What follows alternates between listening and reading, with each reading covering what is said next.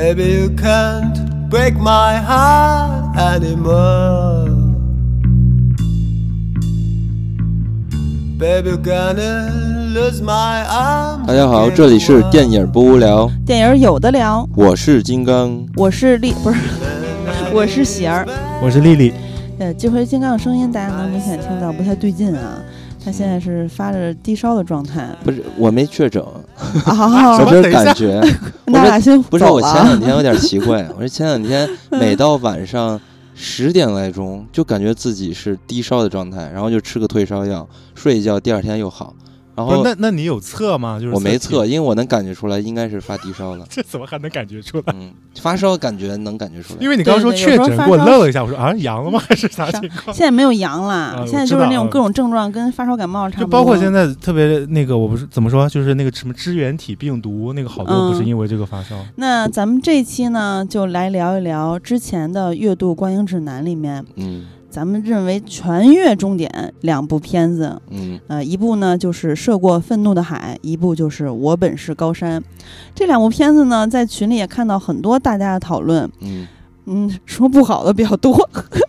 当然也。也有喜欢的啊。但是就是罕见的呢，这回有更多的听友给我小窗了。有一位朋友写了一打油诗，我听听打油诗，太逗了。他呢叫做小伟同学，他说：“喜儿喜儿，我给本周院线片写了一段话。本周我们在影院涉过阉割的海，去爬上那座虚无缥缈的高山，而后在平庸的迪士尼童话世界许愿，明白了一个道理：别靠近刀尖儿，会变得不幸。”基本上可以说是全面扑街的一周，好诗好诗，都不也不算打油诗吧，就是他是一一个写了一个类似于顺口溜儿之类的，让我想起来以前小时候特别爱干，嗯就是比如串歌词儿，就是把 那些歌名就是给串起来。对对对有点那意思，但是我个人不是百分百同意啊，因为我还是挺喜欢怒海的。要不然咱们先说怒海行。啊，那咱们就先从《怒海》说起，因为《怒嗯海》呢、是这周我们看的，因为它是本周六上映的嘛，嗯，然后第一时间看的。然后包括其实，呃，咱们以在之前的观影指南里边也提到，就是《怒海》可能是这个月的重点，嗯，而且我们也都是奔着曹保平导演他的一个口碑吧，嗯以往作品从未失的口碑。题的曹保平导演，对，那这嗯。回现在我们看完之后，因为我们三个还没有交流，但是对，呃，可能不知道大家感受一不一样啊。嗯。反正现在豆瓣开分了，是七点八分开分的。嗯，其实分儿还是不错的，但是我在网上、微博，呃，以及小红书，还有就是豆瓣短评里面，嗯。之前啊看了一圈儿，就是吐槽人特别多，嗯大部分都在说怎么一堆神经病啊，就是一家子没凑出来半个正常人什么的，两家人嗯都不太正常嗯啊、然后还有就是给我看了个啥，期待了半天，就之类之类，就这种是很多。一会儿咱们可以再详细说。我没看完全啊，因为因为我不观感不同。对，大致是这样吧。然后还有一部分是嗯关于这个二次元的问题嘛，对吧？然后大家可能会有就一些不感觉到被同的声音。冒犯，有的人。怎么这么容易被冒犯？其实我也不是特明白，我自己还想象了一下，一会儿可以具体说。因为我上回说纪录片的时候，我觉得我被冒犯了。但这回我没有，我先说一下我的观感吧。就是如果你觉得它是一部复仇爽片儿的话，那一定不会得到满足的。嗯实际上，我觉得它是比那种让人去外在可以有种泄愤的感觉的爽片儿更深刻一些的比较好的电影它通过主角们一系列看似愤怒或者是癫狂的行径，就像网友说的，那怎么全是神经病？但通向追凶的终点，让人无力的那个真相，让所有的愤怒集结成一记重拳。这个重拳就像是打在棉花上一样。然后呢，所有的暴力也是根本上是解决不了任何困境和问题的，因为你看到结尾就会发现。嗯那在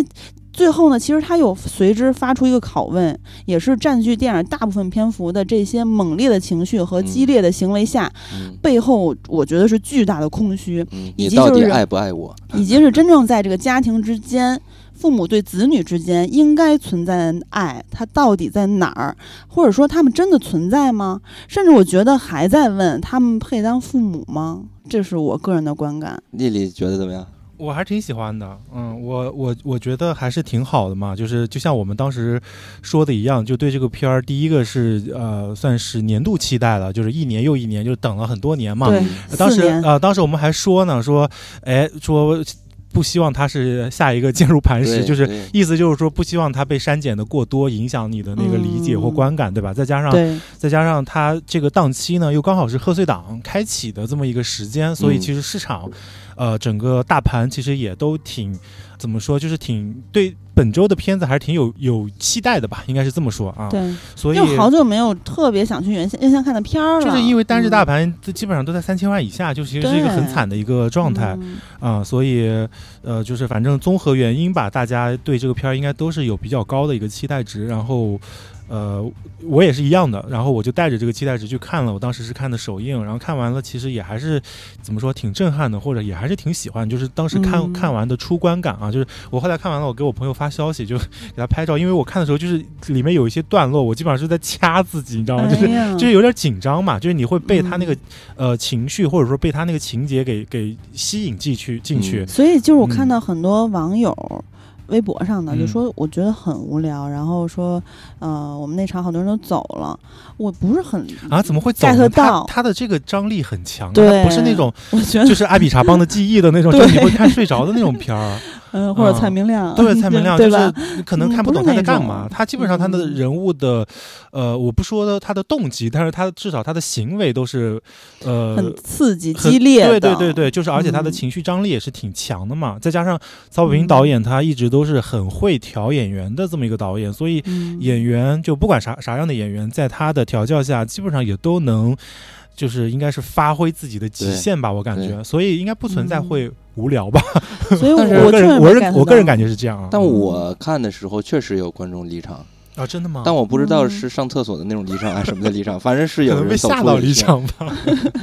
那倒没有。那其实？我感觉咱们三个嗯这回应该对这个片子的感受吧，还挺一致的，因为我个人也是喜欢的嗯。对，我插一嘴啊，就是我的友邻嗯都给的很高的分儿，就四星儿，甚至有五星儿的，对呃，跟网友的基本是相反的。嗯嗯、然后豆瓣上我之前看到的有很多一星、两星，但是我现在在看，因为它开分了嘛，嗯啊，是七点八分儿。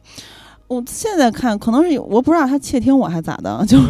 怎么说？现在看好评还是挺多的。对呀，他不然嗯开不出来这个分对，要。不然怎么会到这个分儿呢？对呀，嗯对呀啊，金刚，你的出观感？首先呢，这部电影我必须得说一下，就是我觉得它的宣传可能确实是存在一些问题哈，呃，就是很多人其实看了这个片子的预告片儿，哎，都会觉得说这是一个复仇爽片儿，是一个类型片儿嗯啊，所以抱着这种期待去看呢，当然看完之后，可能大家会觉得啊，这怎么都是像网上说的嘛，疯批电影儿，就这种东西。但其实呢，就是看过曹保平导演以往的作品，就大家可以感觉到，其实曹保平导演他的那个风格是比较强烈的。就是看一直看下来的话呀，发现其实曹保平导演他拍的电影肯定不会那么简单，也不是这种套路化的电影。所以说，我觉得他这预告片儿吧，反正肯定是误导了一些观众吧。我觉得这个确实是存在一些问题啊。然后呢，我就觉得说，我个人对这个片子，其实我觉得还是拍的挺不错的。因为现在因为录节目的原因，所以没有二刷，嗯可能他这个片子有很多隐藏的细节，我没有办法就是能感知到特别强。但实际上你去就是挖掘一下这个片子，它有很多隐藏的线索。那这部分呢，我相信有一部分原因可能是因为删减的问题，然后还有一部分就是编剧他话里有话。所以说，他有一些大量的细节他没有拍出来，但是这部分内容呢，是我觉得可能比表面上更狠的一些东西。而这个狠呢，就不是说关于这个人物的呀、动机呀、还有行为啊、人性方面，而是放在咱们中国电影市场的这个角度来说的一个狠，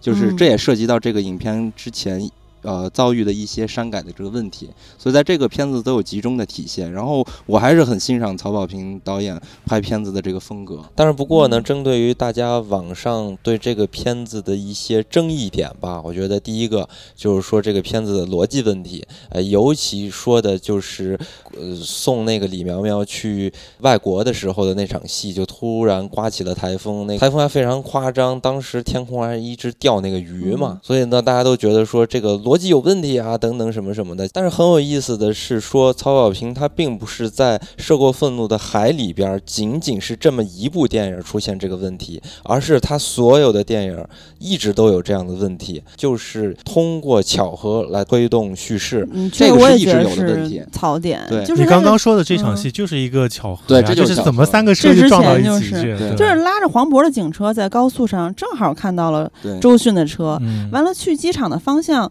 我觉得应该是跟去警局的方向不一样吧。所以我觉得当时有点奇怪哈。完了后来呢，最后黄渤那辆警车、周迅的车还载着苗苗，也就是张佑浩的车，三车相撞。呃，以及就是台风天儿去赶飞机，就是我我不是很理解。完了呢，龙卷风、天上下雨这种日常生活较为罕见的气象奇观，对，也用到这儿了。就是后来我个人的理解，就是导演他用艺术化的方式去处理了，但是我还是不是太能接受巧合。确实像金刚说的，他老用巧合，包括李敏猜想也是嗯随便就碰到了。邓超都都是对。但是这场戏的话，还真是因为我还真问了，就是就是，当然不是问曹宝平啊，就是、嗯。就可能问了问了做宣发的朋友，然后他们嗯。其实也就是问了呃那个曹保平导演说这场戏的用意，就可能是采访。哦然后曹保平导演他的、呃、就是回答是，就是想表达一个人的命运的一个。交织，呃，交织或者说人嗯宿宿命性吧，嗯就是说嗯这个就是你命中注定的，在这里就是得碰到。嗯很老港片的感觉。这个嗯，这个东西，这个东西反正这个东西，我我感觉就是信就有，反正就是你懂我的意思吗？就是对嗯，我知道这个东西啊，就是属于什么呢？就是比如说我这个导演，我拍这部电影嗯会出现这样的问题，其他电影不会出现问题，那可能就是剧剧本阶段可能会出现一些问题但是他的作品每一部都让这样的问题。那这个事情就有意思了，就有说法了，它就可以被解释成为导演的一种风格和一种表达。嗯，仅仅只是针对这场戏的话，我觉得曹保平导演他更多追求的是一种情绪的堆积嘛。呃，那正巧呢，我还特别喜欢这场戏的处理，就是不是说那个什么逻辑啊、动机的问题啊。嗯其实他那个台词写的很好，当时他下车的第一幕看到的是景兰，对，嗯景兰跟他说救我。嗯其实我当时就理解说，景兰这句话救我，并不是真的想救我，而是转移不希望视线，对不希望老嗯金发现李苗苗在那辆车上。嗯，但是最后呢，他发现了李苗苗在那辆车上嘛，然后所有的角色只有周迅的一句台词就是救我嗯啊，其他人没有但是周迅一。开始他其实应该也不知道，就是那辆翻的车上面李苗苗在上面，他可能也是不知道的。我我感觉啊，就是他可能一开始也是不知道的。就是他说救他，然后当时黄渤不是去拿东西了嘛？嗯拿东西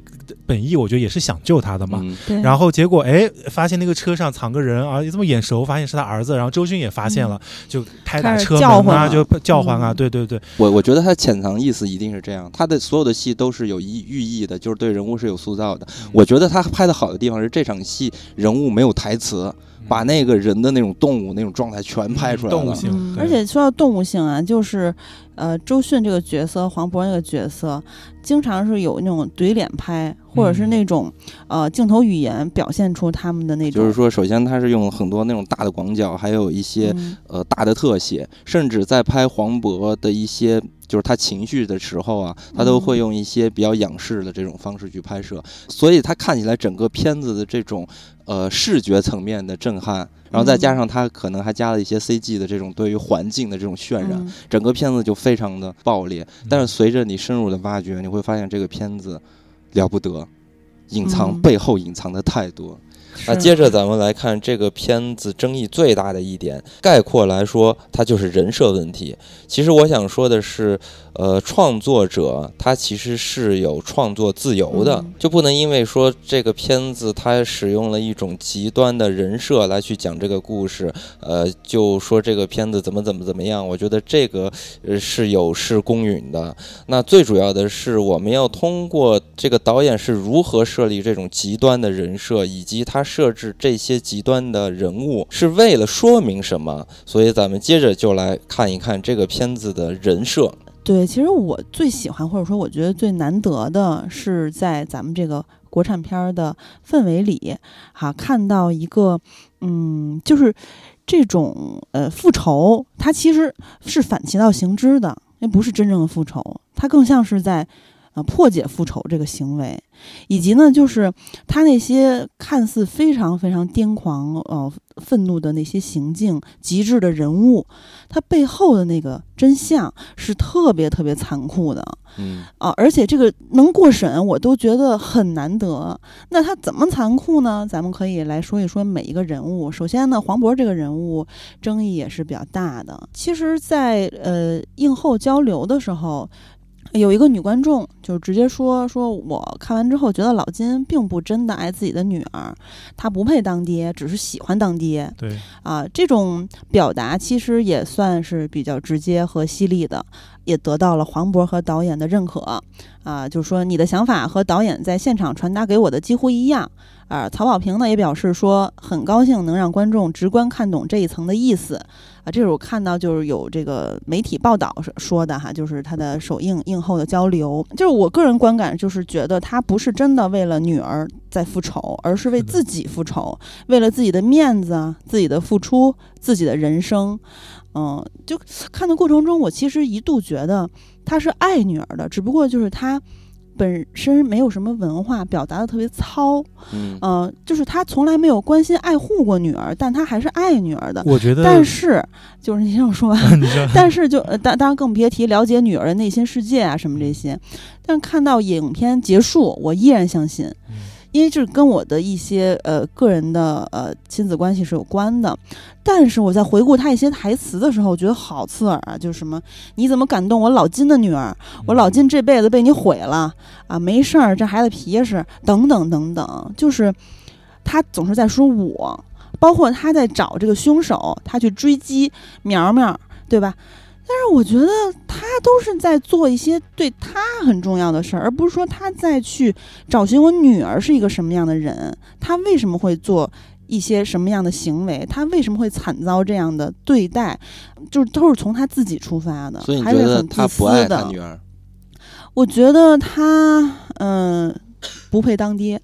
那他爱不爱他女儿？我问你，我我通过我的个人的代入感太强，因为我的经历，我愿意相信他爱，但是他根本就不配当爹，他不会爱孩子，他也无法就是做到真正的父女这层关系，对啊，那肯定的，嗯。因为这里边所有的人他都是不都是他所有人都不配。对，嗯。但是我觉得老金是爱他女儿的，嗯。因为，嗯，如果不爱他女儿，就不会做这样的事情。但是呢，这里边就有一个问题所在，就是他认为的爱是不是爱？就是对，就是这里边有几句台词，我觉得特别的意味深长。就当时他和那个日本的警察，就是也是跟他翻译的那一位，他们俩嗯私下喝酒的时候，然后他就一直在讲述他的女儿是一个什么样的人。他其中有说到一句话，刚才你也提到了，就是他形容他的女儿皮实。嗯但是呢，咱们在看这个电影的前半部分，你不知道这个女儿到底是一个什么样的形象，对吧？嗯你也不知道他曾经的生活是什么样。但演到后期，你才知道啊，他为什么老金为什么说他女儿皮实？原来就是嗯老金天天那么练自己的女儿，所以呢，他女儿觉得这些东西好像都可以接受了。老金就觉得嗯他不怕疼，能吃苦，这就叫皮实。但实际上呢，嗯这个女儿在他的这种压制下和控制下，这种极端的啊、这所谓的这种训练啊，打引号的训练下，变得其实已经有一点儿这种情绪方面，还有精神方面的一些问题了。所以呢，嗯心理问题吧。对，所以嗯说老金觉得说我女儿皮实，就是他不懂他女儿。我跟你说，总归一句话，就是他认为他女儿皮实，其实他看不到他女儿的痛苦。嗯，这个我真的也很有感受，就是我一直就就被家里人说坚强、什么独立、性格又开朗、乐观什么的，是我本来不是这样的，你必须得这样，嗯就是你没有选择，你，必须得自己扛起来自己的呃一一些精神世界。这就是属于嗯什么？就属于说，嗯，我觉得我是爱你的，那我所有的行为都冠都被冠以爱的名义，所以我不嗯觉得我是错。嗯反而呢，在我的心里把它包装成你是皮实，但实际嗯上的这种爱是不是真的爱？在这个片子里边有好多的台词都在反复的去证明这件事情。嗯当时在这个电影中，呃，他女儿和那个学日语的时候，那日语嗯老师说了，喜欢是单一的，爱是相互的。嗯所以说，老金的爱只是他个人认为的爱，但是在这个片子里告诉你了，他的爱不是爱。就像咱们很点的那种中国式的父亲，尤其是咱们上一代的这些，就是像咱们这一代人为人父母会，呃，更注重跟子女的沟通，呃，但上一代很多是这种丧偶式的呃家庭啊、教育啊，就是确实是有很多人，呃，在。成为这个家庭的经济支柱，甚至比如说像我爸似的，就是早年间就下海了，经常需要出差，这也是一种无奈。但是他们会有一种共通点，就是不会表达自己的爱意。我愿意相信老金也是爱女儿的，因为我确实就能感受到我爸是爱我的。嗯，但是在电影里，其实我同意你说的，就是我看完全片之后，一就是我觉得他的那种爱，就是他自知、他自私的认为的一种爱，就是他从他的角度，纯从他的角度出发的。当他自认为这就是爱的时候，他所有的行为，他都觉得他自己是对的。所以这个片子里说的很明白，就是我我，所以我都觉得这个片子应该叫没有爱，别叫涉过愤怒的海。那片尾娜娜在沉思了很久啊，说老师给他讲完这是相互的什么，他说爱没有，那一刻我太难过了。但是你看他这个影片嗯最后一幕，就是嗯当老金出海回来，那个阳光注射到脸上，他看的女儿的那个表情，你很明显的感觉到他是爱他女儿的。嗯，大哥，那是只是一个幻想，就在我的理解非常明显，那只是一个本应如此，但其实不是那样的一个幻美好的幻想，以及就是大家都肯定能 get 到吧？就是片尾那个字幕，什么老金嗯出狱之后有个什么青少年教教育投身于这个 那个那。那绝对就是呃相关部门强加的，因为这很多院线片都这样。我不我不觉得这是导演的锅啊，因为那个很多人在这儿给他减分儿，这绝对不是曹小平自己要加的，这太囧了吧？嗯，丽丽你说说呢？老没有，你们两个其实刚刚都说的挺好、挺全的。我是为什么刚刚我可能一一刚刚有一会儿想打断你，嗯或者其实也就是想问一个问题，就是说，因为嗯你一直说你觉得老金是爱他女儿的，嗯然后后来那个刚刚金刚也说，只是说那个爱是他以为的爱，那所以我就在想说，既然那个爱就是他以为的爱不是爱，为什么你们还是觉得他是爱他的呢？我就是美好的愿望。其实我就跟那个嗯最后一幕金刚理解的，我觉得理解错了，就是我就是那一幕，我就跟那一幕是一个想法。我希望本应如此，就是那样，但他电影呈现的就不是那样。因为我看看的这个过程中，包括到最后，其实嗯我是感觉到，嗯、我可能跟就是大部分想法其实跟你们也是呃一样的嘛，嗯就是说可能呃这个中中国式的这种东亚式的这种父母父母吧，就是嗯、他可能就是会以一种。他自己觉得我是对你的关心爱护，自己觉得我是为你付出牺牲了一切，嗯他觉得那个就是我是为你好，但其实从接受的那一方，就从子女的角度来说，他可能并不这么觉得。那我觉得，那这个东西的话，他到底是不是爱，它取决于是取决于接受的那一方，而不是说嗯取决于付出的那一方。如果是取决于付出那一方，就非常的自我感动嘛。那我们可以把所有的东西包装成是爱，对吧？一个哎男的对对对，一个男就是四个的。字自我感动。如果一个嗯男的他觉得我爱我女朋友，我要把她锁在家里，这是爱吗？这一定不是爱，对吧？嗯我要把她给拴起来，这是爱吗？不是爱。我因为爱爱爱到我打你了，这个是爱吗？这一定不是爱。所以我觉得是不是爱，一定要从接受的那一方来来出发来考虑。他如果他感受到了爱，那么嗯，这个东西才可以被称作是爱。如果他没有感受到是爱，那我觉得这个东西他就不是爱，而不是说我觉得老金还是爱女儿的，我就觉得他就是不爱女儿，他爱的是自己。确当然，这个是我自己的看法啊，嗯。就包括嗯那个黄渤他呃，刚刚喜儿也说到了那那一些台词，说什么我在那个什么岛上，我在那个什么地方，我多有名气啊，什么所有人都知道，，对，知道道她是我老金的女儿，你敢动我老金的女就是儿？面子掉了。啊，对，然后什么嗯。这个什么小狗东西，什么我的一辈子毁在他手里，大嗯哥，你女儿都死了，然后你一辈子毁在他手里，就是是有有事儿吗？请问，所以我就是觉得说，他其实还是出于一个非常，就是他当然了，电影的前期给人的感受是好像他是在复仇，他是为了女儿嗯讨一个说法，讨一个公道。但是你看到最后，你会发现啊，其实他是其实还是在为自己。对，就是他为了了自己，嗯或者说他以为的那个一个所谓的真相，嗯他连他女儿的最后一程他都不去送，对吧？他看到女儿的尸体，他都生理性的会会会呕吐。这个东西的话，就是你的身体，你的那个东西是不会骗人的其。实最过分的就是他。真的是很多人都在说的嘛，包括剧中的人也在说，你怎嗯么能把自己女儿被强奸的视频给别人看？对啊，嗯就是然后你哎，你怎么理解这个？其实我的理解就是说，他那个时候已经变成一个极致的疯狂的状态。那种疯狂是什么呢？就是说我为了我自己的复仇、自己的面子、自己的付出、自己的人生垮了，我现在极度的呃生气，然后这个复仇的过程。我必须要马上干成这件事儿，我才不管其他的。那不就是为了自己吗？对呀嗯，就是完全为了自己，所以他能做得出来还是一个这件事儿，极度嗯自私的行为。所以当时周迅在跟他说那句话，就是说嗯你竟然给别人看你女儿的这样的视频，嗯你根本不爱她。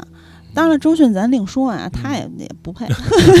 不是说她本人啊，是说她演的角色。对，然后我我继续说嘛，就是为什么我刚刚说呃能不能感觉到爱是要问接受那一方，就是还有一个很直观的镜头，就是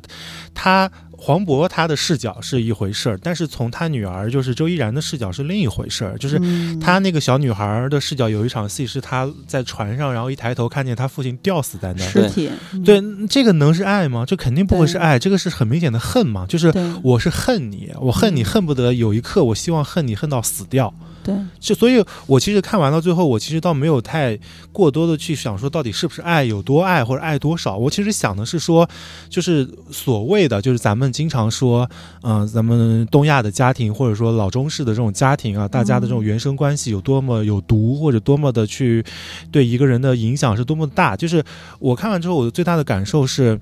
它其实某种程度上很现实的展现出了血缘。或者说亲情羁绊下的另一个很残忍的真相，就是它其实是爱恨交织的，就爱恨情仇，它是交织在一起的。它并不是说可能我我就像西方人或像什么一样，就我很爱你或怎么样，我就是言语或行动就表达出来了，我很恨你，我可能就是当下的立马就不跟你说话，或者就是绝交。但其实中国人或者说东方的这么一个儒家文化的思想下吧，大家的这个情绪是很很交内敛的。交织的杂糅到一起的，嗯。就不单单是内内敛，是杂糅到一起的，就是而而且我觉得还有一点，嗯。就是咱们很多时候，他是很注重结果的，嗯。但是那个过程。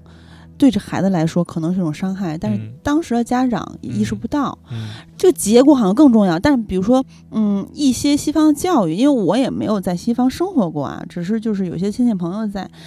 包括电影里面也是，你会看到经常有一些是精神上的塑造的嗯和一些课外活动也好，呃，课堂的手作也好，等等这些是，嗯、家长呢也会更注重沟通和关注孩子的精神世界、心理健康，嗯呃，但是我们可能更注重说你是不是能考上这个学校啊，嗯就是我说的是以前啊，就当然现在都在进步。其实我觉得曹保平在映后的时候自己说那个话，我也是深有感触的，就是。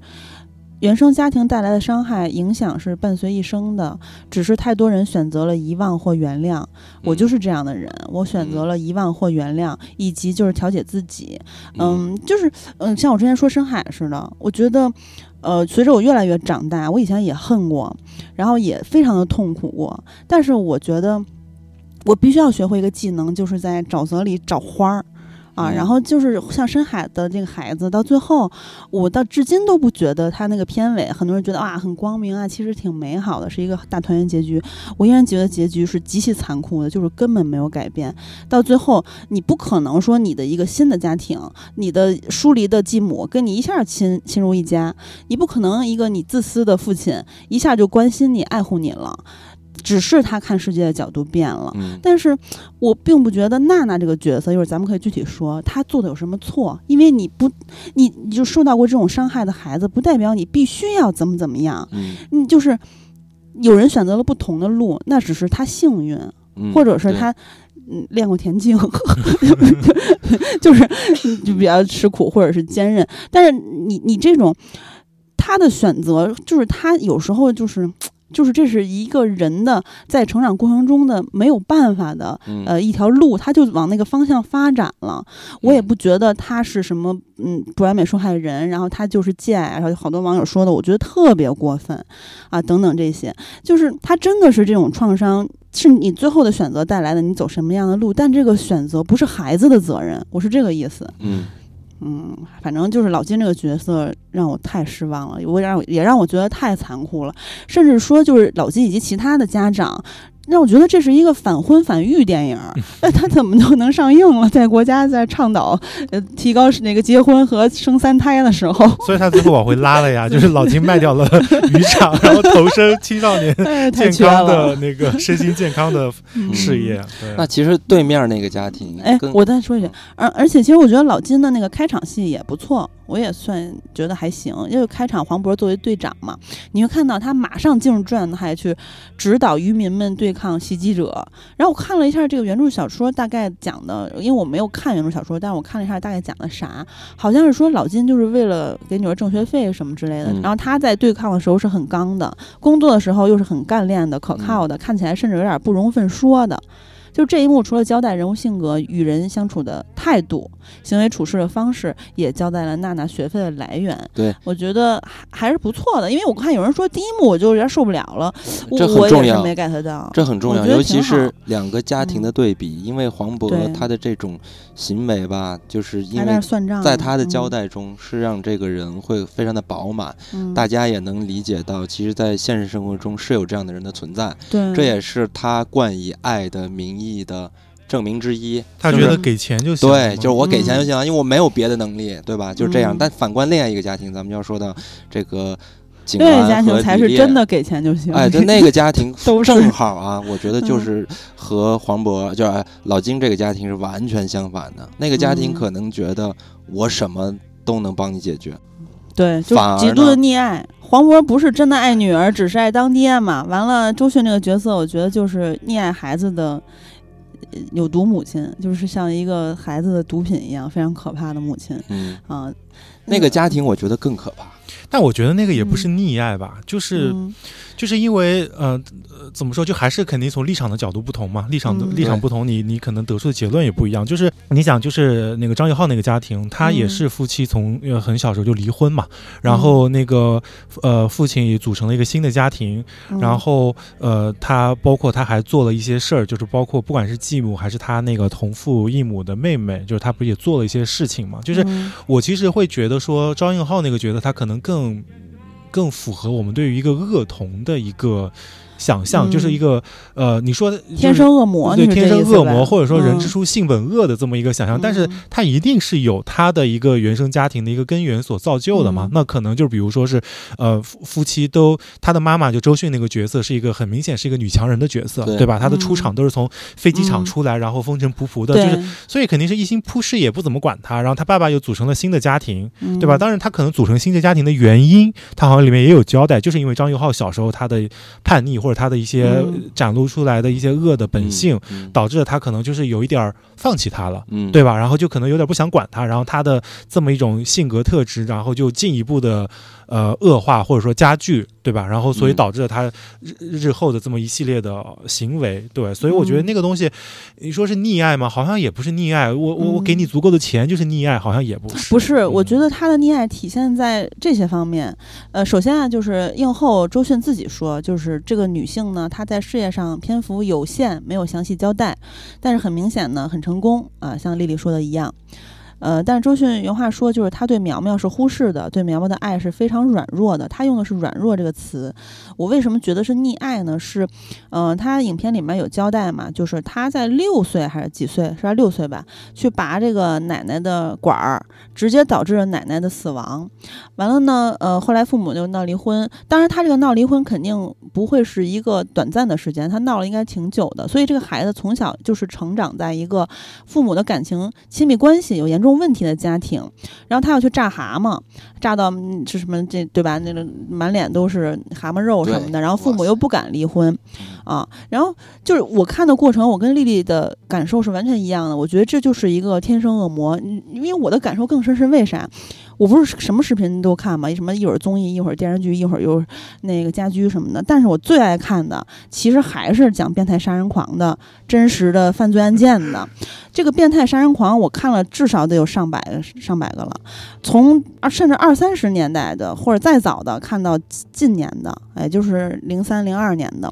我发现就是之前的节目里好像说过啊，就是他们有个共同点就是这个原生家庭多少有一些问题。当然，我不是说原生家庭呃有破碎对的、有问题的就一定会出来变态杀人狂，但是我是看弹幕才有这个感觉，因为弹幕每次都说经典开局，因为他这个 UP 主他每次都会讲他们的原生家庭有什么什么样的怎么回事儿。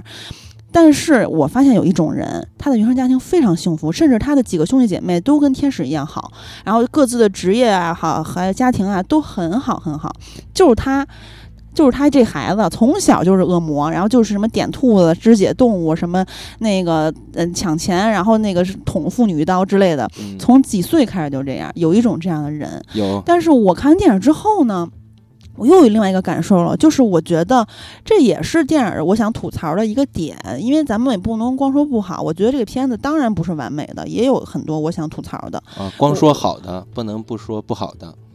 我现在我我你刚才说我不能说这部电影都说不好的，哦哦，对对，就也说点不好的。对，因为刚才咱其实已经说了什么巧合啊，什么这些。嗯然后其实我觉得还有一个我不满意的是，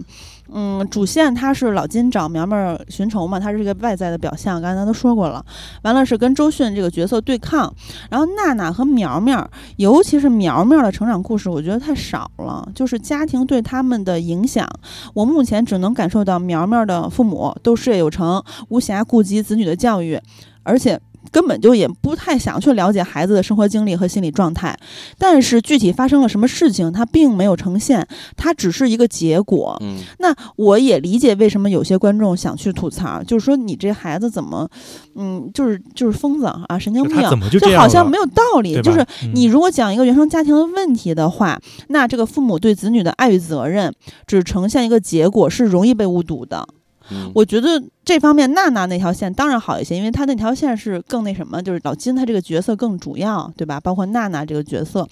就是这一条线他有点放的太松，我是觉得，然后就自然会让我有这种理解，就是他就是天生恶魔了，因为你根本没有交代。其实我觉得啊，嗯就是我沿着你的这个什么天生恶魔的这些话来说啊，嗯其实还发现一种现象，嗯就刚才你也提到了，可能这个原生家庭特别好，哎，为什么这样原生家庭好的人？会出现一个恶魔，这种恶魔不是说那种后天形成的，而是 DNA 里边带有的，基因问题是吧？这是基因问题。所以这不还是天生恶魔？对我 我的意思是说，天生恶魔它主要的成因其实是基因嗯啊 DNA 的问题啊，，这这是有科学根据的吗？呃也不一定，但是是有一些数据 展示出来是这样的情况。反正有我是人研究这个是吧？我我只是想说，这个片子咱们可以有一些细思极恐的猜想，因为我其嗯实，在看这个片子的时候，我会发现它有很多的暗线，就是你嗯可能在表面上看不着的。我我想先回来说这个家庭的恐怖之处。这个家庭的恐怖之处也是通过这个电影的一些台词，我们能感受到的。就是大家嗯可以细细的琢磨琢磨、品一品。就是我们所所说的什么溺爱，都是加引号的。因为我觉得真的他们的这种家庭组成啊，还有人之间的这种关系，我觉得太极端了，不好找一个特别准确的词语来去准确的表达。我有我觉得就是他奶奶那件事情已经是伤及到至亲至爱之人的命，以及那妹妹直接给害害的截肢、呃残废、瘫痪。都没有，你看当时原话在片子里说，就是没有什么惩罚他，没有去追究，那这不是过度妥协？难道不是另外一种溺爱吗？是他这里边最可嗯怕的，我觉得是出于对于孩子的一种，我也不知道该怎么形容，我只我直接说这个例子吧，就是嗯所有他们家庭的两个人，嗯爸爸和妈妈，嗯当黄渤找上门的时候，他们所有人的第一意识，他们都认为李苗苗杀了小娜。但是呢，嗯因为我是他妈，所以我帮他摆事儿。但他爸是恨他的，嗯，这个他的家庭就更加的极端。其实两个人都不相信他，对，而且咱们现在在说周迅这个角色嘛，他有毒的点还体现在就是片子里很多地方都细思极恐的，就他每次都是给他儿子安排这个安排那个，完之后他跟他儿子是毫无沟通的。就我觉得他不单纯是一个女强人的效率问题，而是说他根本就没有影片想表现出来的是他从来没有关注过他儿子的内心世界。他根本不关注就是，嗯，他也就是比如说要要走了是吧？说去嗯去职场之前，你去跟姥姥姥爷打个招呼什么的。然后他跟他儿子多一一句话在电影里都没有呈现。这个母亲是也是一个绝对有问题的母亲。啊，他也不配当母亲，而且呢，刚才我说的那一段，就是他跟黄渤说：“你把你女儿那样视频给别人看，你根本不爱她的时候，我结合他前面的种种表现跟他儿子的，我觉得他也在说，哎，其实咱俩半斤八两，就是他也根本不爱他儿子。嗯，哦，完了呢，我的全程的感觉就是他想赶紧给他儿子弄走，完了他就接着搞奔事业什么的，把这麻烦处理掉。对，就是这个家庭根本就不爱自己的儿子。对如果真的爱自己的儿子，为什么嗯，不愿意相信自己的儿子，或者去嗯找一找他到底什么样的人？对他真的是不是凶手？他们的嗯第一意识都是他就是那个杀人犯，嗯然后帮他摆事儿。嗯两个家庭都不爱自己的孩子，嗯或者说都是加引号的爱，不是是真正意义上的爱。然后我看丽丽表情非常痛苦，问你一个问题，你说你说，就是你觉得，呃，周迅这个母亲她在开车进海的时候，嗯不是掉海里的吗？就是嗯主动往下跳的。嗯就是一开始我看电影的时候，我觉得，哎呦，她是不是不想活了呀？嗯，嗯但后来看完之后，我发现她根本不太爱她儿子。完了，你觉得就是她开车进海是什么意思呀？以及就是他之后那些举动，就好像又是突然释然了，是怎么回事儿？他是不是有一个情感上的转变呢，还是怎么的？哦，我想起来了，就是当时那个就是。呃黄渤已经把李苗苗给带走了，嗯，对吧？然后他，然后那个就跟他说，给他几天时间还是什么什么之类的。嗯然后黄渤本来说是要带周迅去找他儿子，对，找他儿子的话，然后后来是没有给没，就是其实没有让带他去见他儿子到后来最后有一幕就是说，你儿子在那儿和那儿，还好像指着嗯俩地儿似的。那那他当然就觉得、哦我儿子被你弄死了。对啊，他一开始指的外面，其实其实指的是那个灯塔嘛，但是对他他那个，个姿势会让人觉得说我已经把你儿子丢到大海里了，然后他就嗯，开始狂那个撞他嘛，嗯撞着撞他，他其实他开车入海之前嗯停顿了一下，你觉得是为啥？我觉得是一开始是他那个地方肯定他自己也在挣扎嘛，嗯，我个人觉得啊他的内心可能当下也是挣扎了一下，就是他可能是觉得说，我那个我的儿子已经被你弄死了，嗯对吧？？然后他可能已经心理上可能接受了这一点了，然后但是他已经到了那个悬崖峭壁的时候，他当时可能我觉得出于本能的是有一点害怕，嗯就是可能我到这个地方停下来，但是后来他再一想或怎么之类的，说我就跟你拼了或什么之类的，就是他当下那个时候，他会觉得说我自己是不管是出于被骗了也好，还是说是我要替我儿子报仇也好，还是出于什么其他的各种反应，就是因为他其实在之前的台词他有表达过说我就是一匹母狼，嗯对吧？对然后逼急了可是要见血的，我觉得他那个地方就是一个很癫狂的这么一个状态，就是。嗯停顿一下，可能是出于本能的害怕，或者呃愣了一下，或者什么之类的。嗯但是下一下一秒，他还是踩紧了油门，嗯就是他可能在那几秒钟评估了一下，说我我做这件事情的后果，但后来发现可能 fuck it，就是不不管那么多了，嗯就是我直接冲他就就就就朝着悬崖就冲下去了嗯啊，就是。我我觉得在当下的那个情境下，可能人他很难再很很很理智的去考虑说一个情绪个掌控，对，就是他的一个真正的后果是怎么样。说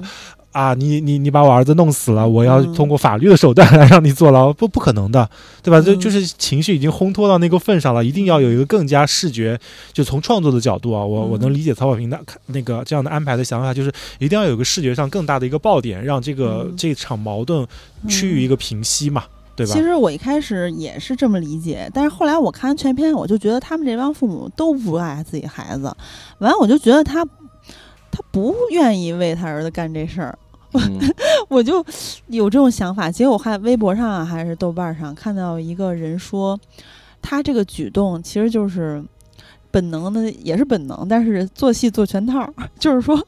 他们都在，呃，我这是我个人的感觉，我感觉他们都在 cosplay。就是这些嗯家长在 cosplay 一个 cosplay 爱子女的对父母都有人设，对嗯 cos cos 别说爱子女，就是 cosplay 一个父母，因为他们都不配当父母，别说爱子女。然后这 cosplay 完呢，就是人设有点进入状态，完了之后该就上上劲儿了，结果嘚儿，结果我反正我我因为我后来看他呀，从这个海里爬出来之后，那个状态就像一个突然醒悟的人。也不要再 cosplay 了，我是一个爱苗苗，是个护犊子的母亲，老子不管了，老子直接出国 甩手了啊！但就是这种，不知道我是这种感觉他周迅的戏有没有删减不知道，反正就是突然后面就没他事儿了。其实我觉得有一个删减，我不知道你们同不同意。我觉得那个删减是在于黄渤把李苗苗给弄死了，因为当时黄渤带着祖峰这个角色，也就是李烈去什么涨潮等几个好小时什么的，嗯，说一定要看见礁石什么的，就这些台词。我感觉他是给他弄那礁石那块儿，就是一开始我是这么感觉，就他给弄那礁石那儿，然后给他是怎么绑那儿了，还是弄一什么桶啊给他装里头了，然后他慢慢的潮涨潮落被淹死，让他感受他女儿那个慢慢死去的过程，就是这种复仇报复，所以他才执意就说让李烈亲眼看他自己儿子是怎么慢慢死的，人嗯弄他。结果呢，没想到李烈说哇，他想弄死我儿子，就是他就是那种感觉，还说就我觉得李烈的戏应该有删减，因为对以他的戏现在太的少了。对，因为嗯以现在的这个电影的成片来看的话，你会觉得他嗯这条线有点突兀。特别突兀，突然发疯。对，就嗯是，嗯，我所以这是我不喜欢的部分，就是咱们只嗯看这个结果来看的话，就是，嗯，现在李烈的这条线可能对剧情的影响不是特别大。我倒觉得说李烈这个地方，他本来就是就是是我个人看法啊，就这个嗯片它可能主要还是像。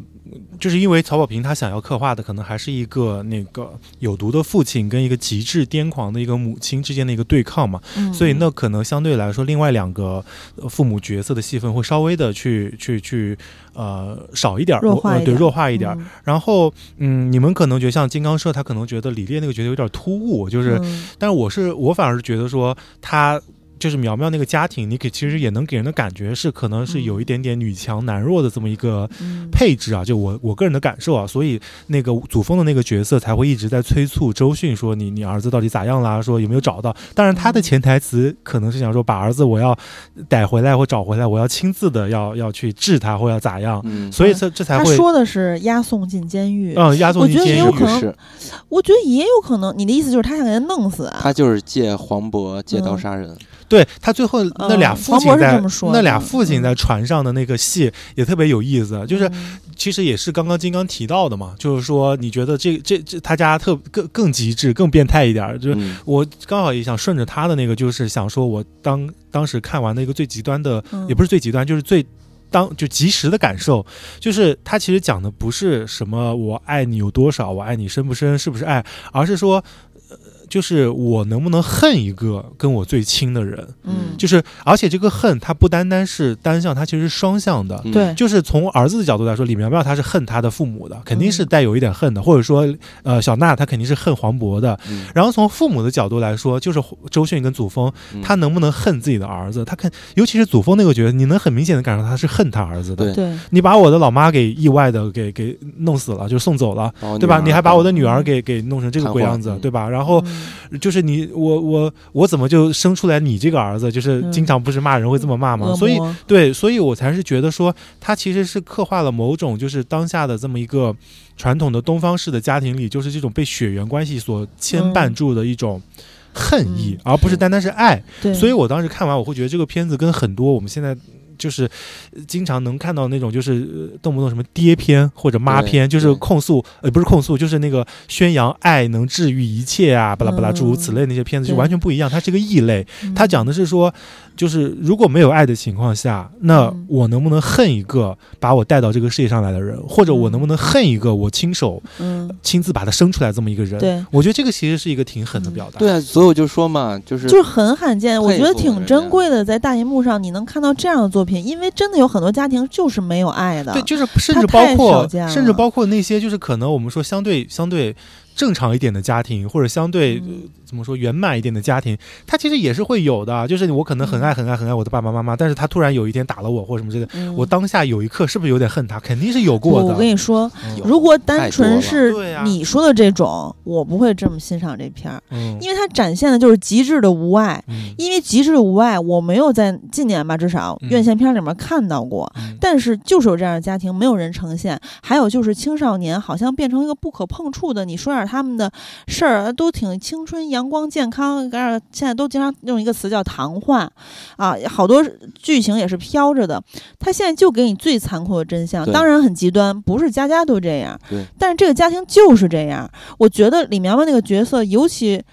可怕以及出色是什么呢？就是像你说的，他恨他的父母，嗯我甚至觉得他不只是恨他的他父恨每个人，我母，觉得，而且他不光是没有爱。嗯，他是呃恨，还有就是他对整个世界都充满了恨意和恶意。嗯然后他，你看他对流浪汉，他给人家那汉堡里面嗯应该是玻璃碴子吧，对对吧？？嗯完了，然后他自己把自己的牙给掰掉，对那场弄了一个嗯黑屏，然后以嗯及就是他对待一些呃，他觉得触犯到他的人，那那电影里有有些桥段也是挺搞笑，他会让你就是有一些松弛的状态，比如说嗯什么大火球子什么，就给那人点上大火球了，嗯就一些措辞，或者说有时候他有一些桥段其实是有一点儿那种呃黑色幽默的，我不知道你们 get 到没有？啊，你觉得把那个人烧了是黑色不是不是烧那人啊，是就是嗯其他桥段，嗯他是有一点黑色幽默，就是有点愣的那种感觉。嗯啊，然后就是我觉得它是一种影片的一种调剂，就是在这种里面是极其黑色的，当然不是说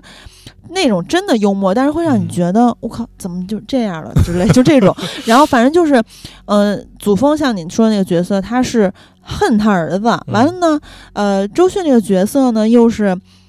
不在乎他儿子，就是想解决一个麻烦而已。嗯啊，所以这个家庭也是极度变态。但是我想说，一个容易被忽视的人，就是闫妮儿这个角色，也就是娜娜的母亲黄渤的前妻。这个角色我也觉得非常可笑，他自己当年，抛下女儿，甚至说女儿在父亲的安排下，强迫他去找他的妈妈啊，也就是闫妮儿，他都不接受。哎，在女儿的成长中一直缺席，结果在女儿去世后又突然出现，表现得很痛苦，甚至去斥责前夫不爱女儿不是人，你就爱女儿你就是人，对，我都生气了现在。站但是他立道德的戏份他但是他的戏份有点少，对，就是我觉得但是她也是不配当母亲的人，对，就是我觉得啊，就是你嗯其实就像我们聊了这么多，其实你仔细的去揣测每个人他的人物小传，一定都是非常丰富的，而且是非常有看点的。但是那样的话，片子就会撑得特别嗯长，对就是也会有点臃肿。就是你要你要我来去理解，试着理解这个人物，那有我也会想啊，就是你老金这个人，他又是一个这么大男子主义、这么强势，经常为了就是捕鱼多少年多少多长时间不回家。那你嗯对于一个女人来说，她肯定也是她在某种的这种情感上也是缺少关怀的嘛。嗯对吧？那她可能就会就是选择一些方式来逃避啊，或者说是嗯通过一些别的方式去寻找一些慰藉但是他对。老金，的他对他女儿也这样，就是所以他还是从自身的角度出发，就是每个人都是很自私的为自己。对嗯然后这个影片的悬疑点被解开之前，咱们都不知道是自杀，对吧？对，一开始都以为是他杀，哎，但是闫妮儿这个角色好像对女儿的死因也不探究，反正就赶紧把这追悼会办了。我不是说他的那个悲痛是假的，但你就突然出现悲痛，谁管你？谁买你账啊？什么玩意儿？但我真的觉得闫妮演的很好，就是那短短的几场戏，我可喜欢闫妮了。嗯，那短短的几场戏，我真的觉得完全不输黄渤的那个嗯状态。这里边所有人演都特别好。然后这个片子呢，刚才也就是大家提到的，就是我觉得曹保平算是咱们华语电影比较异类的一员啊，他嗯。总是能用很高效的写作的还有拍摄的方法，把这些很复杂的一些问题啊，通过嗯剧情和台词，其实嗯反复的，他都包装在这个里边了，大家可以自己去品一品。那嗯什么样的这个怎么说，种下什么样的呃种子，就结出什么样的恶果花。嗯对，所以现在呢花，儿可还行呃，恶果，所以嗯这种，所以说呢，就造成了两个年轻人的悲剧嘛。嗯，但我还想补充一个槽点，就是因为我看太多变态杀人狂以及一些各种案件，有时候不是变态杀人狂啊，就是犯罪罪案。就是，嗯、包括李昌钰博士啊，或者等等一些没有他那么有名儿的，就是你在这个嗯犯罪现场调查或者是验尸的时候，它其实对这个呃罪案的推进是很有效的。所以其实我觉得验尸不是就能发现刀口的朝向吗？也能推测出持握凶器的姿势啊。那他杀还是自己拿的？一般案件破解前，尸体是不能火化的。就这个是当时火化，我也觉得，我个人觉得哈，有点儿可能我有点儿想太多。然后以及就是说尸检其实可以有很多信息的，但是我不知道是日本的办案进度太慢还是怎么的。就是那个刀口，当下法医在一般的罪案片儿或者真实的罪案调查里面。刀口朝向这些马上就调查出来，但在影片里刻意拖沓了，就就我觉得就是为了叙事吧，讲故事吧。我觉得你那个想法可能是出于一个，呃就是怎么说犯罪类型片的，嗯，他可能会这么去考虑他的逻辑的缜密性。对对对，然后反正就是因为好多老外的案件嘛，就是他们不火化嘛，直接下葬，很多这样。那很多真实案件都是多年后还会在家属的同意下开棺验尸，然后发现新的证据和嗯呃这个证据链、线索。链条等等，那国产剧其实也有类似的表现，呃，因为罪案有疑点，尸体在冷冻柜冻着，不能火化，所以当时我看这时候，我觉得有点别扭。以及我还有一个不是槽点啊，我想提一嘴，就是景兰，就周迅这个角色的父母，在这个片子里是隐身的。当然，像丽丽说的，嗯、像呃祖峰这个角色和闫妮那个角色都要让渡给这两个发疯的父母去对峙，但是他这个姥姥姥爷为什么在有限的时间内要提一下呢？我觉得代表什么？代表就是一家三代都可怕，因 因为就是那个当时跟老金说楼上有老人，然后呢，呃，这个苗苗临去机场前让他看看姥姥姥姥姥爷，然后警官说上楼去看看老人什么其他的，其实镜头交代去看苗苗的房间，然后看到那些 cosplay 的衣服，反正这个老人从头到尾没现身，然后我就觉得就是周迅这样的人物。他本身也是有一些人格和这个心理问题的，我觉得他父母也是，就是对，如果你要去如果你要去深究那，一定就是肯定是他的就是父母的原生家庭也有他的问题。就如果你要去往上深挖的话，对吧？嗯。就是甚至我可能觉得这个地方隐去了一天一一些细细节，就比如说那个警官跟他们周迅那一家肯定是有一些关系的，对，对吧？对。甚至包括可能他的姥爷姥姥姥爷是不是当地的一些什么呃担任要职的一些什么退休的一些什么老干部什么之类的，就？就有一些细思极恐的地方，这也是嗯。我看到大家有一些讨论啊，我觉得还挺有意思的，跟大家对，所以它这个东西的话，就像金刚呃前面提到一个，就是它其实把很多的阶级的差异、一些矛盾的东西给就给给给讲的不是那么细，但是其实你自己去体会是能 get 到的。对这个是有很明显你不是要的线索。分享吗？你分享一下。对，我现在要说嘛，然后嗯首先就刚刚说，接着丽丽这个说和警察的这个关系，嗯，其实这里边有很多就是警兰和警察的对手戏，这里边你可以明显的感觉到他们是有一种被压制的感觉吧，对或者说是呃惹不起，惹不起嗯警兰，甚至祖峰有句台词说：“你怎么就这样招儿啊？对吧？就你那意思就是你有很多灰色地带了。”对，所以很多人在猜测，那景兰的家庭或者景兰，他就是一个官二代啊。然后呢，嗯在两个人的对峙中，因为他们三人的时候，因为抓住黄渤的时候，然后他们在那个审问室里边，其实有一些呃对峙。然后这个时候有大量的对对白，然后这个对白中呢，可以明确的发现，景兰他使用的话术是非常专业的，他不是一个。呃，就是高姿态的人对一嗯个、呃就下下姿态的人来说一些命令式的，对，就是命令式的语句，说你这件事情就给我办。他不是，他是在嗯说服他，用通过什么司法正义的方式来去告诉嗯你，我现在做的事情是可以 撤诉的。对，呃，嗯所以呢，这种行为表现出来。就是景兰和警察两个人之间是清白的，然后我们再接着推理，会发现黄渤在日本的时候，那个翻译那个警察就跟黄渤说了，当时他们喝酒的时候，这个人就对老金说嘛，说这个卷宗什么的已经发给中国了，嗯。但是呢，老金回到中国之后，他想去报案，然后当时警察跟他说的是需要时间，需要等待，就是这些东西还没有回来，所以呢，很多人就在猜测这件事情到底是谁在其中捣鬼了。然后这里边最大的嫌疑就是李烈，因为李烈是真正的想杀掉呃除了黄渤之外的第二个人，真正想杀掉李苗苗的人。因为这片子也是很明确的表现出李烈是借黄渤的刀去杀李苗苗，所以他在嗯阻碍这件事情的发展。他们当时在审问黄渤的时候，有一场戏是李烈当时也在现场，嗯然后呢，景兰对警察说让他出去。为什么要让他出去？就是景兰知道李烈和这个警官是有一些事情，所以我不嗯希望把我跟警察之间或者我的行为让李烈知道，这样的话就会阻止我的计划去救下李苗苗。所以说，他让那个李烈出去，不要让他知道我自己的行为。哦，你是这么理解的？我理解就是影片表达的表面意思。当时他跟黄渤有个协议，然后黄渤出去，他达成协议，然后他就是先去办丧礼什么的，回来告我李苗苗在哪儿。我知道，那你你懂我意思了吧？我现在懂了，就是他嗯这个协议，就是想要救下李苗苗，他做的这个协议。对呀、我对这我一直懂啊。对，但是呢，嗯李烈是不想让这个协议存在的，所以嗯景兰是一定要阻止李烈去做这件事情的，所以才要说，嗯哎，让他出去。其实就是一个心怀鬼胎的一个，就是这个意思。包括最后景兰已经整个人释然了嘛，从快差点死了之后，他放手要什么要出国啊，是坐飞机走了。他跟李烈说：“你不一直想让他死吗？嗯是，吧因为在这场嗯戏里边，就是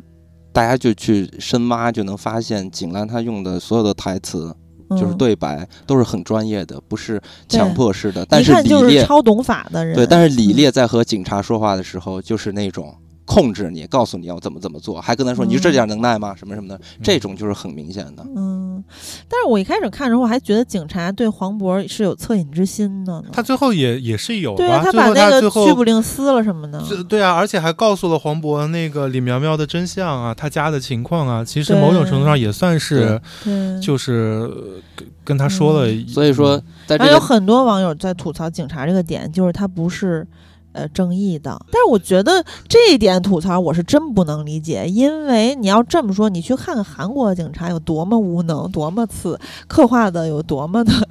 所以他最后那个那行字，警察也受到惩罚了呀。对，对啊所以说这个片子，我觉得它嗯能过审就已经很牛了，因为这是一条不成文的规矩，就是执法人员是不能有负面形象的。对，确实，啊，嗯所以在这个影片中，内行关于警察哎受到了什么惩罚的这条小字，嗯它其实指代的不仅仅简简单单是他对于就是司法上的一些问题啊，就是说放那个黄渤一马有恻隐之心，不简简单单是这些。嗯，啊。还有他跟嗯那个祖峰的小狗狗小丢丢，对，这都是潜，这是都这都是隐藏在这个台词以下的一些事情。嗯。啊，然后咱们就来到了这真正的两个年轻的，呃，两个年轻人，他们这嗯身上的一些问题，其实有很多人都在吐槽嘛，就是说可能没有办法理解这两个年轻人这种极致的虐恋，是吧？刚才咱们说那些才是重点，就这几个家长。如果你理解家长这条线，你就能理解这两个孩子了。对，其实我在猜测啊，就是说。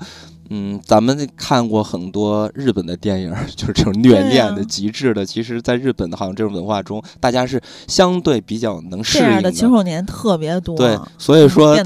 导演才会把这两个人的那个背景放在了日本，嗯是不是想更加的平平滑一些？当然也有原著的原因哈，因为原著嗯就是日本，然后也再加上当时那个江歌案什么乱七八糟这种背景吧，大家会觉得有点相似没。有没有，电影可没扯江歌案。不是我说小说嘛，就是这个小说是在江歌案之前呀。我知道嘛，就是大家会觉得有点相似嘛，哦我是这个意思。当然我不知道这个主创是不是真的一定有必要性把这个故事两个年轻人的故事放在日本啊，这个我觉得呃我没有办法猜测。但是呢，我觉得曹保平导演肯定是对于什么二次元这个文化是没有什么想要去诋毁他们要、污名化他们的这个意思的，这个是绝对不存在的。其实我很喜欢这个群体，因为我自己也打扮过自己喜欢的角色，当然我也不是那个二次元群体，就是打扮成自己喜欢的电影角色。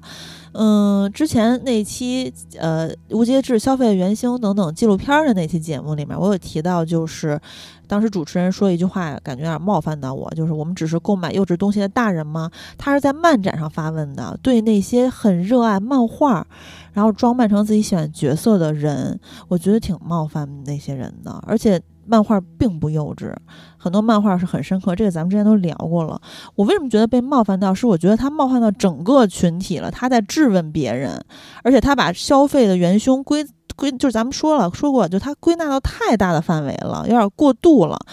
所以我会有这种感觉，但是这一次，嗯，我也非常喜欢日本的动漫，呃，嗯，虽然我不是 cosplay coser 什么的，但是我觉得它是真的没有这种意思的，就是在日本发生的故事有极强的动漫呀、cosplay 的背景啊，电脑上。片子里有交代嘛？有这样的屏保和这样的群体活动的规模，我反倒觉得是合理的。但是他并没有表达说 cosplay 群体和整个喜欢动漫的群体，或者说 coser 都是恶棍、坏蛋、恶童，不是这个意思。因为这个两个人他的就是家庭的背景造就了这样的人的一对，是因为他们的父母、他们的亲子关系。对这两个人嗯他是两个呃极端，是一个特例，它不代表了所有的 coser 那你要这么说，我举个不恰当的例子，黄正明和刘亚仁演那个老手，是不是冒犯富二代了呀？因为那刘亚仁演那个富二代也太可怕了吧，也是天生恶童的感觉。所以啊，就是大家不要这么想，但这个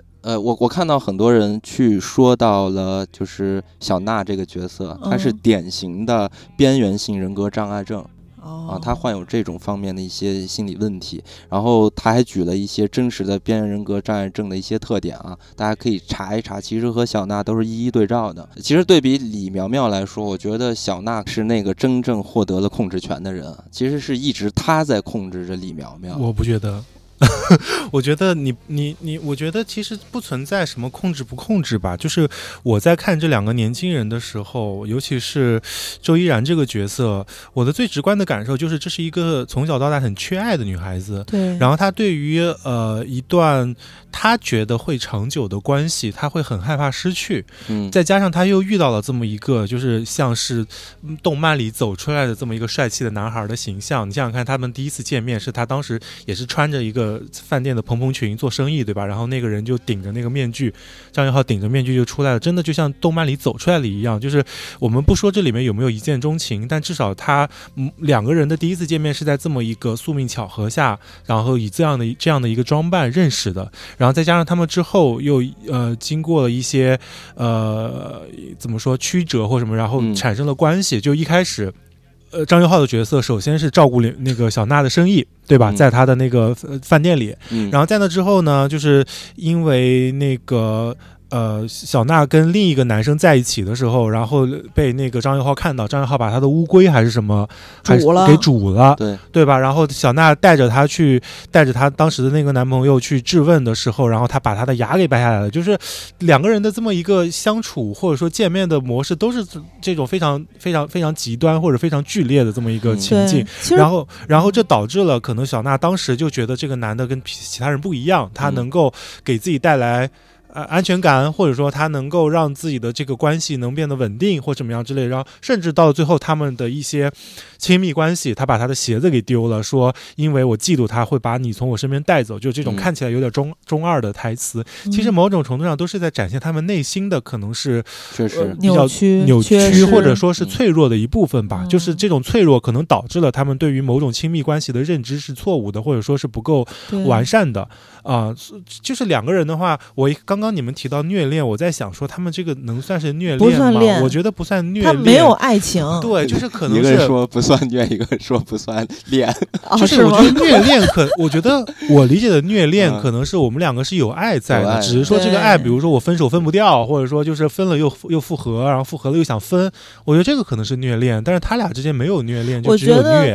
啊，你觉得他俩不爱？当然了，不爱呀他俩根本不懂爱，他俩怎么嗯懂爱？他们的啊父母都没有给过他我觉得小娜对于呃李苗苗的感受，就是只是说她是一个有点讨好的人格、讨好的性格，然后她很怕这个关系失去，甚至她为了说呃呃，就是那个呃张元浩把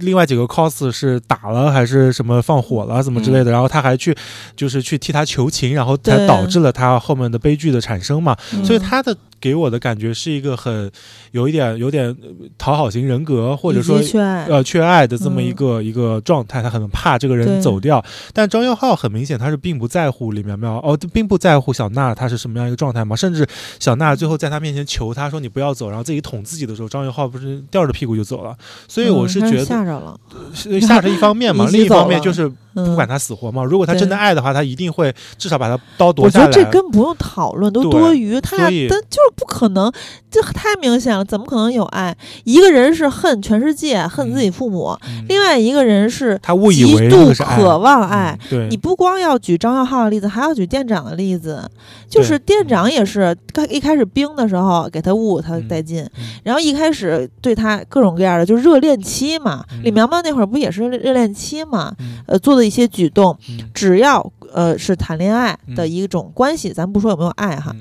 但你到后面一定会过了热恋期，嗯。那一定不会再给你呃什么冰手就不行了啊、再扔鞋就不行了，嗯。他是接受不了这样的，就是我必须要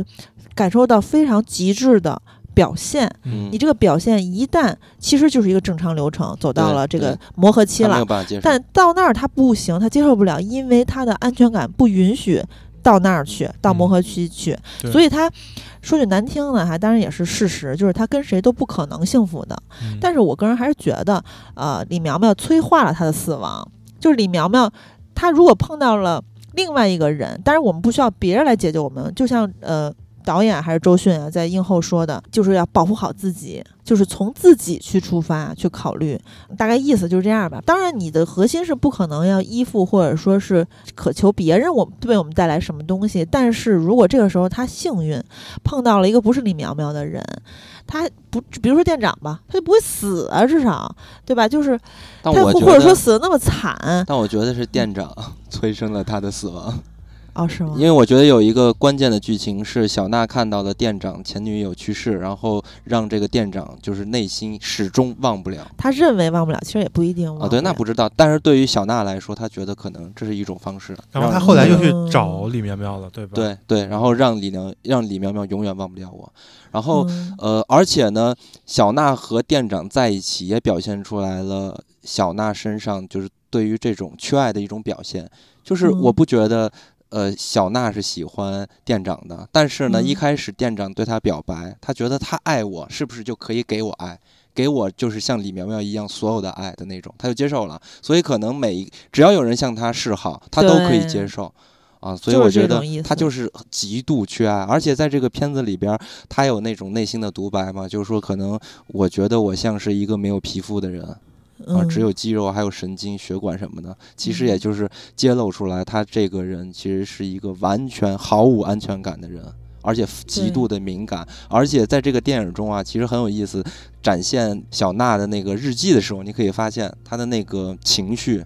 哇塞，非常两极化，典型的这个人格和心理都是有问题的一个状态。其实，嗯，这一点我我也是有一些感受的，因为周依然这个角色，她不是看似对每一个男友有很强烈的爱意，其实是不安带来的依恋嘛。呃，因为刚开始咱们说那些原因，极度缺爱呀、讨好型啊等等，我的原生家庭给我带来的就正好相反，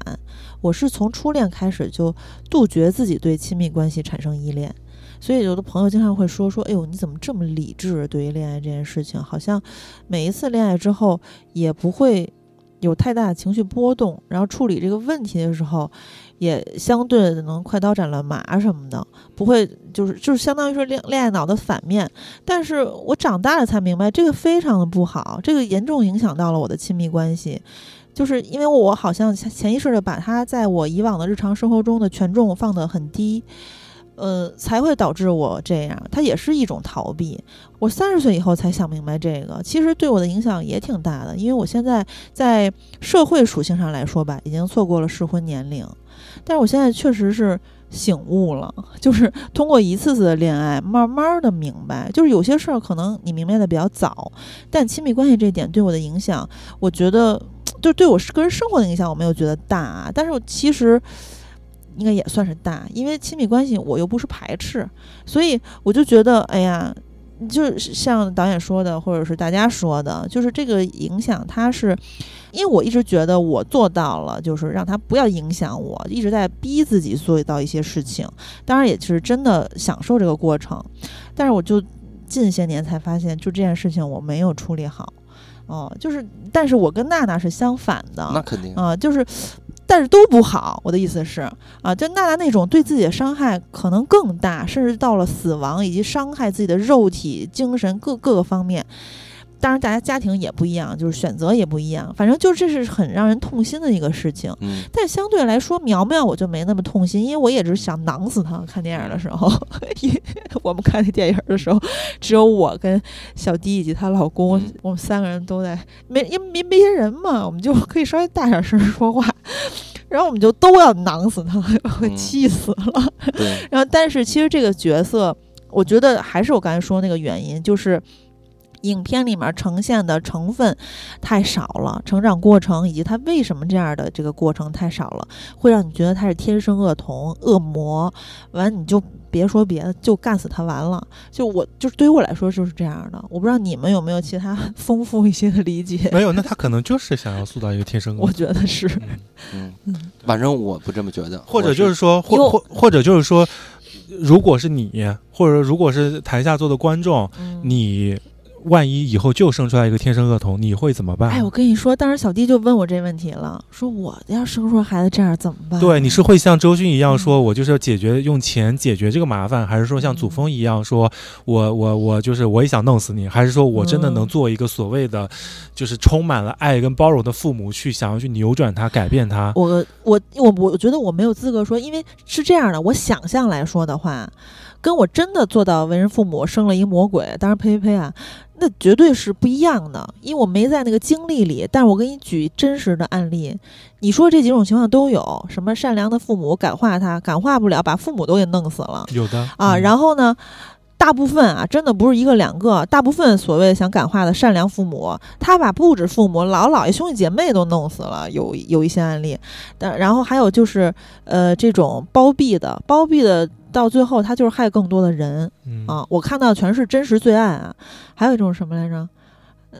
你刚才举例呢？没有，就是可能就是觉得他是个麻烦，尽快摆脱，嗯尽快。还有一，种就是尽快摆脱。嗯这种呢，就可能会被反杀在真实的世界里；还有一种可能就是，就是躲远远的，但是总老被他找着，就跟那种摆脱不掉的恶魔似的。我当时看这些案例的时候，我都快吓疯了。当然，这些也都有点极端嘛，就是毕竟是比较少数。只是说他，我觉得他可能是，呃，编导或者说创作者，他通过这么一个故事提出了这么一个思考，就是说，嗯如果就还回到我刚刚一开始说的，就是假如说跟你最亲的、具有血缘关系的这么一个最亲的人，然后他是这么一个状态，我可不可以恨他？嗯对吧？嗯就是说，我们之间难道就是说还要用爱来衡量吗？还是说我们嗯之间的这个关系到底是要多复杂？我觉得这个可能其实才更是现实生活中，呃，至亲之人之间他的这种纠缠拉扯的关系的一个真正的真相，就而不是嗯说大家我们在文艺很多文艺作品或者说那种歌颂的感情里面说，好像就是爱，嗯就是用不完的爱，就是全都是包容，全都是谅解，全都是理解。其实并不是这样的，一定是很嗯复杂的一个夹杂了很多感受的一个情绪的。嗯，对。对，这部电影就应该叫《没有爱》，以及就是这些家长才是真正的 coser。大家不要觉得被冒犯，因为家长们才是在 coser 家长的 最终 coser，然后每个人都 cos 失败。我比较觉得有意有趣的是，你们刚刚真的在认真解释那个，就是他们没有冒犯二次元群体这个事儿。我其实因为我真的挺喜欢这部电影，我不想它被误解。当然了，就是大家当然可以跟我的理解不同，我只是说出我的想法、啊。嗯所以，呃，我个人还是想推荐的，但是我看到群里的大部分听友都不喜欢，我也就别硬推荐了。我其实当时看完，嗯就当这么说，这么说并不是呃想要去 diss，就是跟我意见相左的观众啊，而是说嗯我当时看完了一个感受，就是它确实这个片子它呈现了人性里复杂的那一部分，但是我是觉得当下的这种不管是碎片化的传播也好，还是所谓的整个舆论环境啊等等各方面，有一点儿有点儿有一点儿二极管的这么一个趋趋势，这社会片子极其两极社会趋势嗯会导致大家。有一点点现在的观念或怎么样，有一点点往那种黑非非黑即白的那个啊方向去发展，所以他们对。于这种很有点复杂的关系或者人性，可能是有一点点难以去理解的。当然，我不是要短视频害的，对我，当然我不是去要去 diss 任何人，你当然可以觉得这个片儿，我就是觉得他们都是在作逼，都是在中二神经病，这是你的理解。我只是觉得说，大家要试图去呃看到或者说认清人性里或者说这个社会中复杂的一面，然后嗯就是不要那么容易被冒犯到吧。对，嗯对，要不然其实真的好多东西都没法拍了，对或者说你去看以前的大经典，它很多东西也挺冒犯人的。然后我想说，嗯、我现在个人啊最讨厌一句话就是，哎，这么说本来想去看呢，那我不去了，或者说，哎，怎么样？你说说，给我给我那个避避雷。虽然我这么说有点侮这个说自己讽刺自己的感觉，因为咱们每月观影指南大家都挺 听信咱们的推荐或者防雷的，但是我自己啊，真的是就是哪哪怕一个偶像剧，小小迪说这个王鹤棣的演的新剧不好看，呃，我都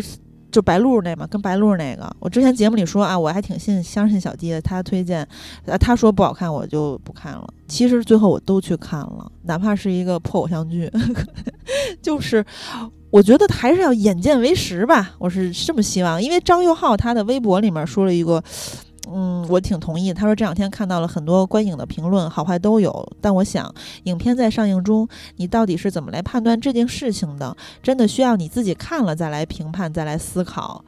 我觉得大家当然可以喜欢或不喜欢，但是不要太听信其他人的，包括我们，也不是说绝对就我们说好看就好看，说不好看就不好看，对吧？大家还是自己看一看，不是说。他不喜欢你就一定不喜欢，有好多那个大经典你就是不喜欢，有好多烂片你就没准所谓的烂片你就是喜欢，但是又不想看就别看。啊，对，实在不想看别看。我的意思就是说，想看的人，呃，那就是自己看看再决定。其实没准你没有那么讨厌，当然也可能你看完巨讨厌。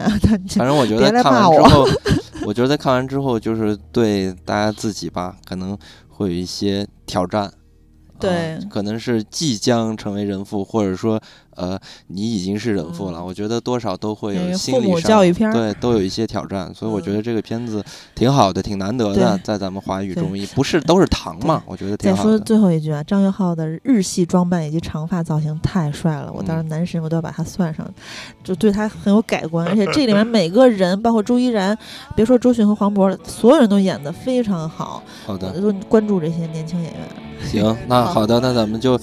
呃下一期接着说。我本是高山。再会，拜拜。